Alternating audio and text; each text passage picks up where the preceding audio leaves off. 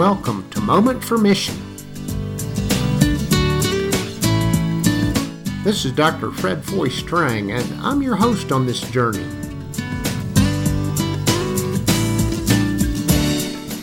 Today we're talking about vision.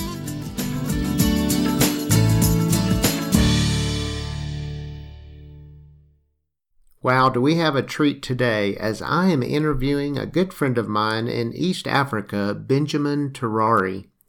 Recently, Benjamin discussed with me what he calls his vision, and he has some helpful perspectives for our discussion on Moment for Mission. But first, it's time for a Fred Foy fact. Did you know that I'm a musician? I studied violin from primary school through college. I traveled to Eastern Europe with a Friendship Ambassador ensemble and then played all four years in my university orchestra. I also play guitar and sing. I appreciate all genres of music. On my iTunes library, you'll find classical masterpieces, country western tunes, American folk, jazz, praise and worship, and some good old rock and roll. One of the privileges of my life journey has been getting to know folks from different cultures and regions around the world. I've known Benjamin Terari for about 10 years. Benjamin grew up in a very traditional Maasai home as part of the Kisongo clan. After moving through the traditional passage events of his culture, Benjamin began to work at a game lodge. And from there, he came up with an idea, as you'll hear in the interview, which he calls a vision. It was his plan to build, own, and run his own tented camp and game safari guide service. Let's join the interview and then I'll come back for a summary. We're here uh, at a camp uh, at the foot of Mount Kilimanjaro, and it's very beautiful and yeah. nice. It wasn't always like this. So I wanted you to just tell us maybe a little bit about your vision of where you got this idea and how it came to you yeah. And then how you've kept it going. Yeah. In 1990, I was being employed in one of the big hotels. It was called Buffalo Lodge at that time. It is a very big hotel. It's a very big, big lodge where many tourism come, many companies bring their tourism. I, I was just thinking about how one creates this big business. We had more than 182 employees in the hotel. I dream and say, wow, we are so many. These are different families. This vision of one man feeding so many, more than 182 families. And they keep that as a good thing. So in 1994, I say maybe one day I'll come up on with this. And you know the animals. And I know the animals. I've grown there. You, I am a Maasai. I've been looking after cows in the bush, mixed up with the elephants lion meeting them in the in, in, the bush. They try to eat cows, you chase them away. Mm-hmm. So it's just normal for, for me. I left the hotel 1996. I just resigned. When I resigned, I just went home for cows, and then I married. I married Grace, my first wife. As for now, we are talking. I have three wives.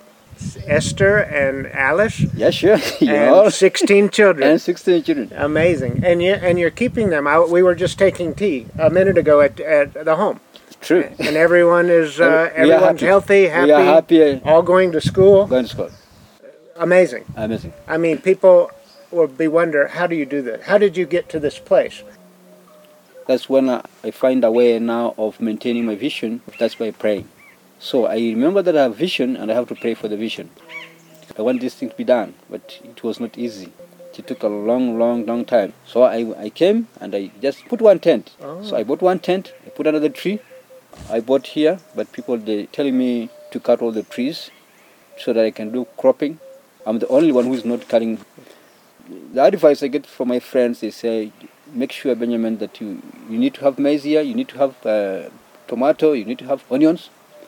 So the only way so that I can do the same, what they want me to do is to cut the trees. And I've seen no.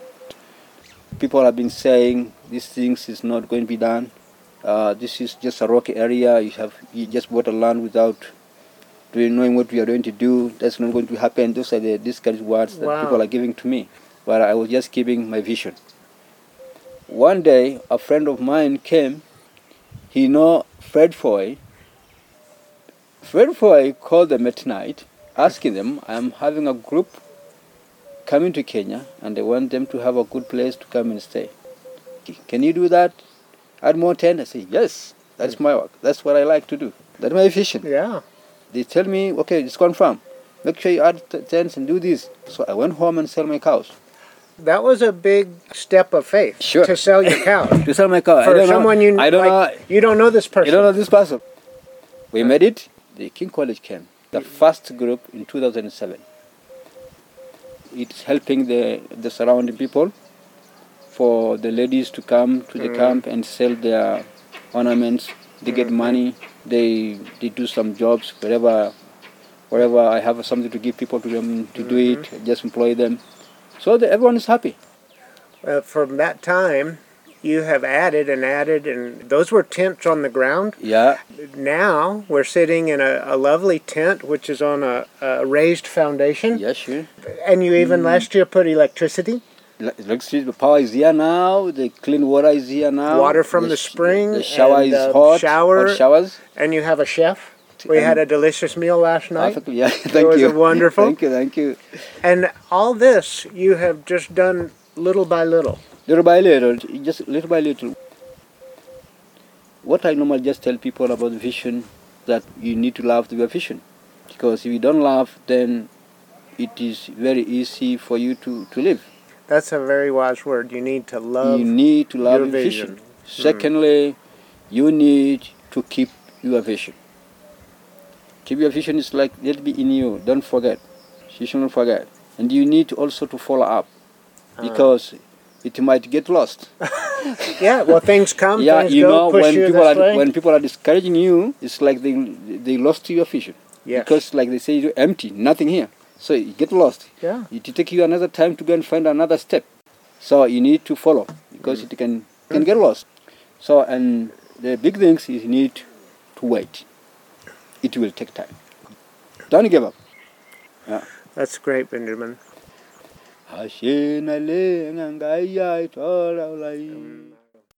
Now that was fun. I enjoy hearing all the birds and the monkeys and the wind and the trees and the creek in the background. He heard at the beginning of his quest, Benjamin had practically nothing, and from there he bought and sold animals, finally purchasing a property. With every profit, he added to the value of his land until he was able to host me and a ragtag group of college students who were on a service learning trip. I think our month of camp fees really got Benjamin rolling, and today he has come a long way toward the realization of his vision. Let me offer my summation of some things that I gleaned from my talk with Benjamin. Benjamin said, I am a Maasai. I know these things. He is good at and enjoys knowing nature and animals and guiding others to experiencing them as well. Moment for mission. Do what you know, what you're good at, what you enjoy. Benjamin said, It was not easy. It took a long, long time. Moment for mission. Don't grow weary. Accomplishing our mission will take time. Benjamin said, I bought one tent and put it under the tree. Moment for mission. It's okay to start small. The important thing is to just start. Benjamin said, I bought this land, but people were discouraging me. Moment for mission, but people. There will always be naysayers and criticizers. Don't listen to them or be beat down by their negativity. Press on. When his first booking came, Benjamin said, Yes, I can do that. And he sold his cows and he built a basic bush camp to host his first clients. Moment for mission. When opportunities come, take a risk, step out in faith, be excited for the chance to augment your mission. Benjamin said, Everyone is happy, as he reflected on the impact his business has had in helping Maasai women sell their beadwork and employing various members of the community. Moment for mission. As we pursue our mission, let's take every chance we get to help others along the way. I love Benjamin's final summary. We have to love the vision, keep the vision, follow up on the vision, wait for the vision. As we close today, I hope Benjamin's story will encourage you to press on, to keep going, to not give up on your mission. Keep it ever before you and just keep on it. This is Fred Foy Strang. Thanks for sharing your time with me and have a great day.